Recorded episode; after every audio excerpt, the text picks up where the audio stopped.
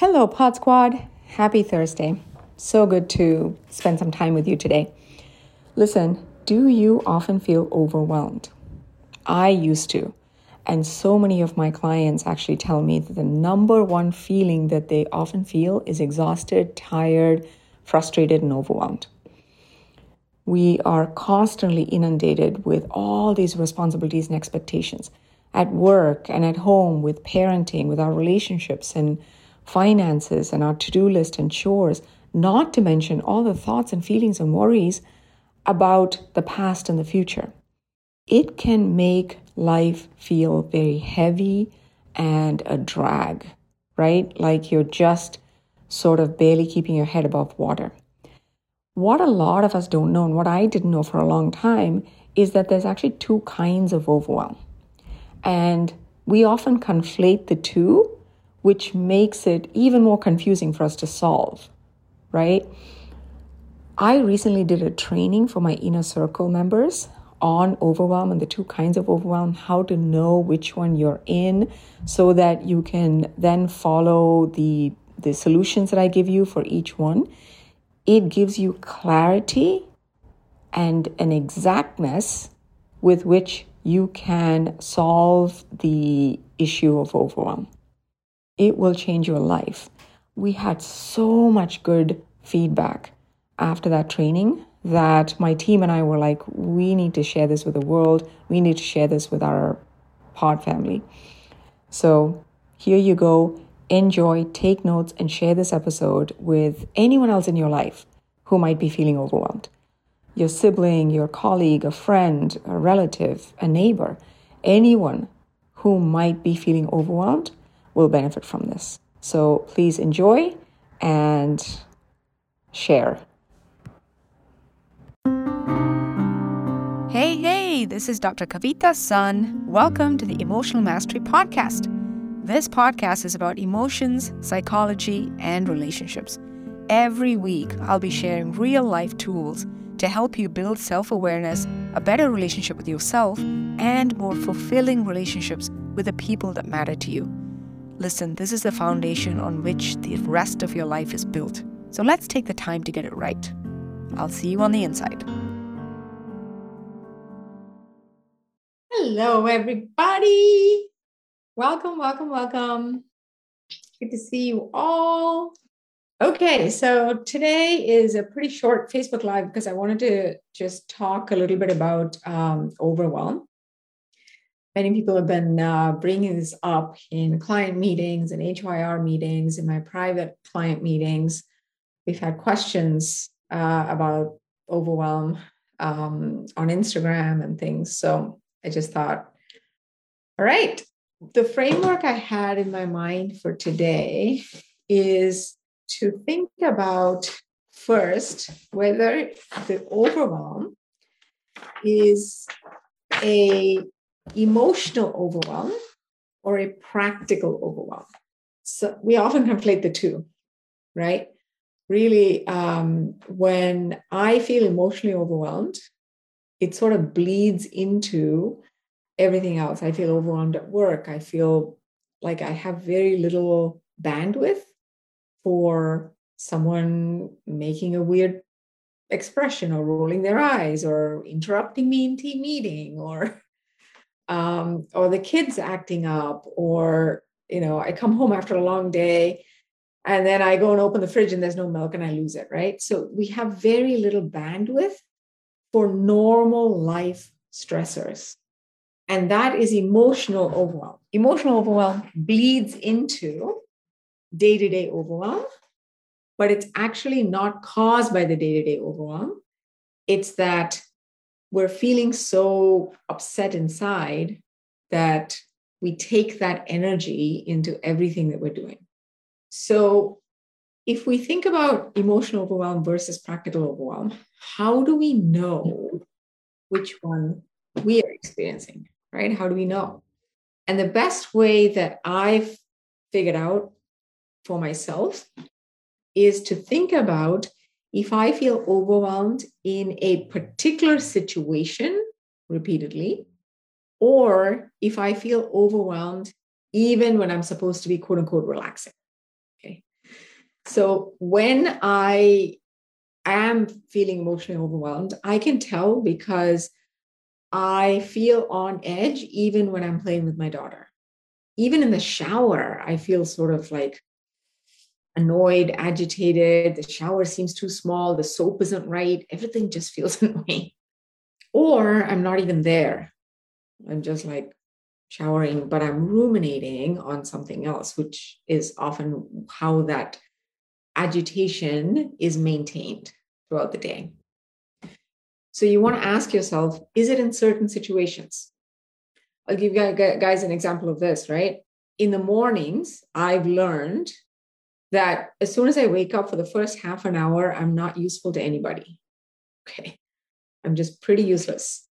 I need to, I just stare at a wall and drink my chai. And if somebody asks me anything more complicated than, do you happen to know the time? Which also, if the cell phone is not right in front of me, I just have a blank look. But if anything is more complicated than that, I, I don't have any useful answer for you. Okay. Um, I uh, I I want to say half an hour, but sometimes it's 45 minutes. okay. Which can be kind of hard, right? When you're running a family with somebody and there's children involved and there's, you know, people are leaving for work and school. I work from home right now, but when I was working at the hospital, it's just a lot of activity in the mornings. And to have one person space out for that long is kind of hard. So I had to learn that if I forced myself to be different than my rhythms, right? It just, my brain just takes a while to wake up. If I forced myself, I would just be irritable, overwhelmed, and annoyed. And the morning would just set everybody off on a wrong foot. And then once I go and relax and I've taken a shower and I've you know, maybe gone for a walk or something like that, I feel okay. I'm okay. So that's an example of situational overwhelm, right? It's a matter of I need to now what I do if there's something that we need to do early in the morning or we're traveling somewhere, I just wake up earlier than everybody else and I'll get my cup of chai and sit quietly by myself and literally stare into space. And slowly after finishing my whole cup, I stretch and I'm suddenly it comes on, I'm ready to go. So I've learned to work with my rhythms, but that's situational. When I'm emotionally overwhelmed, I am always on the verge of losing it. And when I say losing it, it might be yelling, it might be crying, it might be shutting down and withdrawing. So that's one way to tell. Is it in certain situations, times of the day, uh, months of the year, right? For some people, holidays can be really overwhelming, just the noise and bustle and the chaos of it all. Or maybe you had something significant happen around holidays in the past, right? Maybe you lost a friendship or maybe you lost somebody, right? So again, that's situational, as in it's understandable and you can work around it if you knew ahead of time and you saw it as a pattern. You can help yourself during that time you can ask for help during that time. So that's one way is times of the year, times of the day, certain situations. And when you're outside of that situation, you feel okay. The other way to tell if it is emotional or um, situational is if you are withdrawing from activities and people that you love and enjoy. You'll notice that when we are emotionally overwhelmed, we tend to tell ourselves, I don't have time for a run. I don't have time for, you know, just ordering my favorite shampoo. I just don't have time. I just don't have time. Right. Or um, I haven't called my best friend because I'm just too busy and I just, I can't right now. So, or maybe you enjoy um, going to Orange Theory Fitness, or maybe you enjoy cooking, or maybe whatever it is, you start noticing that you're making excuses for not connecting with your way of connect of being alive your way of being alive. And that's unique for all of us. One in this way one of the ways I can tell I'm emotionally overwhelmed is when I'm just scrolling for more than a couple of days. If I'm spending time just scrolling vaguely, for me, it tends to be because I love learning and I I would much rather be learning. Like when I get on a flight and there's nothing to do, I'm in heaven because I can study. I, am such a nerd. I just love learning. So if I am, instead of the potential for learning that's all around us, if I'm just vaguely scrolling, I can feel that I'm off kilter. Okay. So the second one is you're withdrawing from activities and people that give you a sense of aliveness. You're making excuses about how busy you are or how X, Y, and Z has to be this way. Right. And one last way, at least for me, that I found um, to differentiate is even when I engage in activities that usually give me a sense of relief, I still don't feel that much relief, right? So, for example, um, I enjoy just going for a walk and lying on grass in summertime and staring at the clouds. Like I just love the feeling of wet grass on me. I just love everything about that. But when I'm emotionally overwhelmed, even those things, because my head isn't there, my head is ruminating on something. So even these sort of things that give me momentary glimpse of joy feel empty. That's why in HYR we often talk about it's one thing to know what your joy 20 is and to know how to um, access those caregiver impulses within you for yourself. But it's another thing to actually be present while you're doing it. Yeah.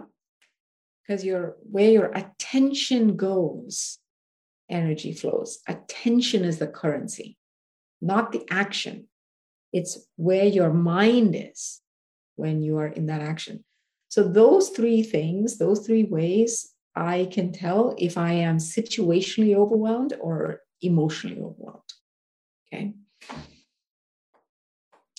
And for me, if I am emotionally overwhelmed, I've seen this with, with lots of you guys that we've helped as well.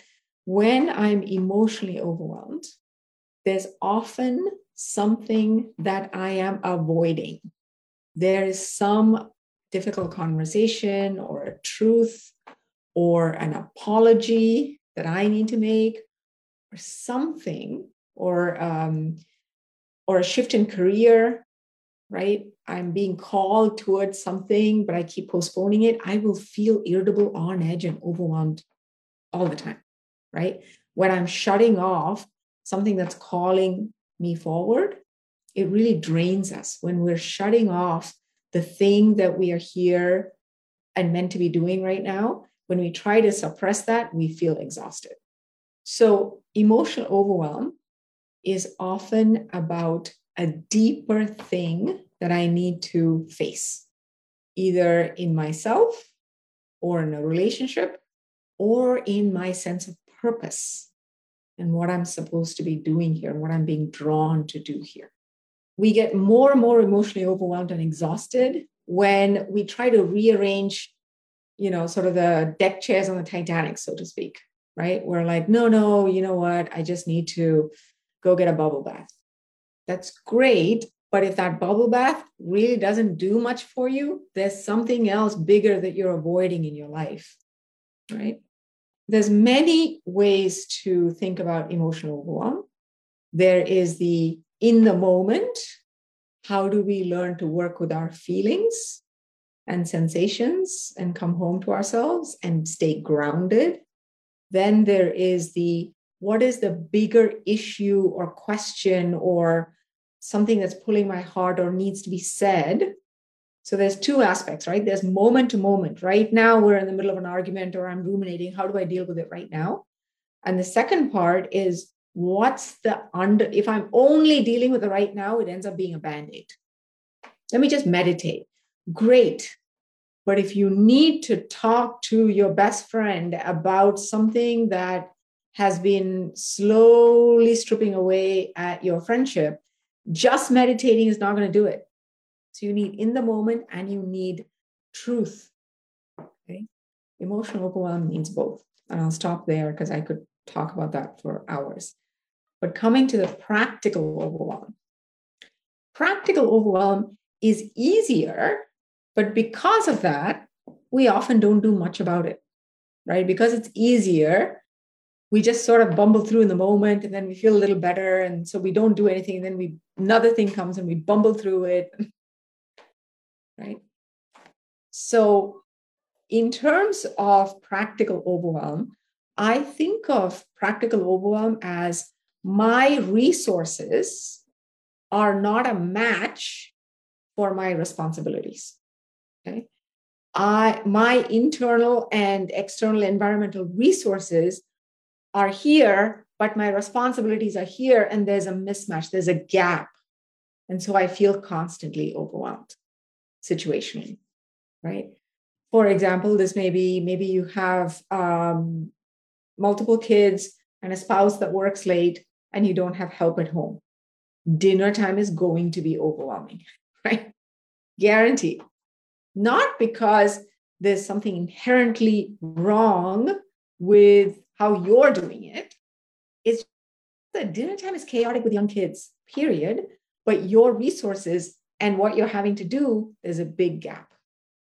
Same thing with me in the mornings, right?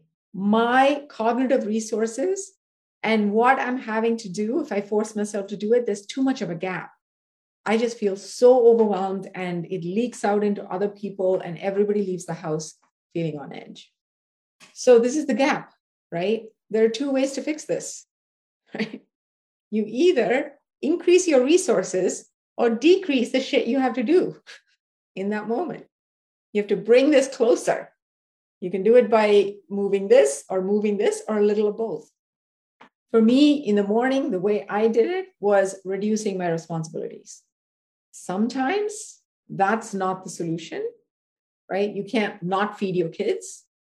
If your spouse is working late and that's the job they have, and you have two young kids, dinner has to happen. It is going to be chaotic but you could increase your resources, right? You could get your nanny or somebody, or even you, the previous day or on Sundays, batch dinner. You could teach your kids to set the table. You could do any number of things, right? You could just pick up somebody making homemade food nearby. You could just pick up food you could have the same thing for Mondays, Wednesdays, and Fridays. So you know the staples are there, that it's simple and it's on the fridge. You could, like we do now, once a week, pre order the entire groceries via Instacart for the entire week. So these are all ways to increase resources, right? So practical overwhelm is often a mismatch between what you need to do and the resources you have right now to do them. And you have to move one or the other, maybe even both, a little bit toward each other. And the one last thing I'll say about this is that any practical thing requires both the planning phase and the execution phase, right? And this is something I was telling my team earlier. Uh, we had a team meeting and I was sharing with them that I'm reading this book called Fair Play. Everybody read that book, really, really good but she talks about how there is a cognitive planning phase for every task, and then there's the execution phase. And oftentimes, when we're delegating, we only delegate the execution, right? We're like, here's the grocery list. Can you get it on your way home? But who made the grocery list? You. So then you're still overwhelmed because cognitively you still have to do all that work which is fine if it is your task. But it's important when we're delegating and sharing things at home to allow the other person to take over both the planning and the execution. Okay. So if you have your nanny make dinners before she leaves, you don't get to tell her to make exactly this kind of food at this kind of temperature. She's doing the best she can. It's all right as long as it's from the ingredients that you bought and it's in your home, right? Which leads me to in Fair Play, she also talks about minimal acceptable standards, meaning people agree ahead of time for this task, this is the minimal acceptable standard. If that person who's planning and, del- and executing, if they meet that minimal standard, nobody complains. I thought that was really, really brilliant. So if someone is cleaning the kitchen, even if they have to redo the dishwasher three times, take it out, put it back in, whatever they do, as long as the sink is empty before everybody goes to bed, you zip it. Don't tell them that they should do it this way or that way, or they should use this scrub and not that scrub. So, how do we differentiate between situational and emotional overwhelm? Right? Right now, take a second and just think about where am I situationally overwhelmed and where am I emotionally overwhelmed? Right? Where am I situationally overwhelmed? You'll know because situational is certain times of the day, certain times of the year, certain, you know, uh, when I'm at work in the afternoon versus when I'm at home, right? Certain environments. You'll also know because if you're emotionally overwhelmed, you'll be withdrawing from things that are meaningful to you. And you'll also know because even if you suddenly are like, okay, I guess I really need to take, go get a massage, it won't actually do much. You'll still be super stressed. Okay, so are you situation, where you situational overwhelmed? Where are you emotionally overwhelmed? In emotional overwhelm, is it that you need to get better at moment to moment managing of your nervous system? Or is it that there is something big that needs to be addressed, an apology made, a difficult conversation had, a change in direction of your career or your purpose? Is there something bigger that you've been trying to put off? Because it's like holding down a beach ball, it'll keep coming back up, right? And the final thing is if it is situational overwhelm, there is a mismatch. You need to bring them closer together and as you're doing that, think about planning and execution. Both need to be owned by the person who is responsible for that task and agree on minimal standards and let that person do it their way beyond the minimal standards. Okay. So I'll stop there. I hope that was helpful for today. Spend a few minutes, just a couple of minutes after this live is over, spend a couple of minutes just jotting down what did I get from this? If, if this was exactly what I needed to hear, what is that golden nugget that I can take and do something and put it into practice in my life right away? When you ask yourself that question, instead of what did I learn today, which will just stay in your head, but what is that golden nugget that I can apply to my life right now? That's a different question. And it will actually set you on a trajectory of creating the life that you want, right? Not just thinking about it. Okay. Awesome. Thank you for joining me. I love you guys. Mwah. See you in a few days. if this podcast means something to you, it would mean so much to me if you'd be willing to take 30 seconds to do one or all of these three things. First, can you follow or subscribe to Emotional Mastery? Following the podcast helps you because you'll never miss an episode and it helps us because you'll never miss an episode. So, to do this, just go to the Emotional Mastery show page on Apple Podcast or Spotify and tap on the plus sign on the top right corner or click on the button that says follow. This is the most important thing for the podcast to reach more people. And while you're there, if you'd be willing to give us a five star rating and a review and share an episode you love with a friend, I'd be so grateful. We appreciate you very, very much. Thank you.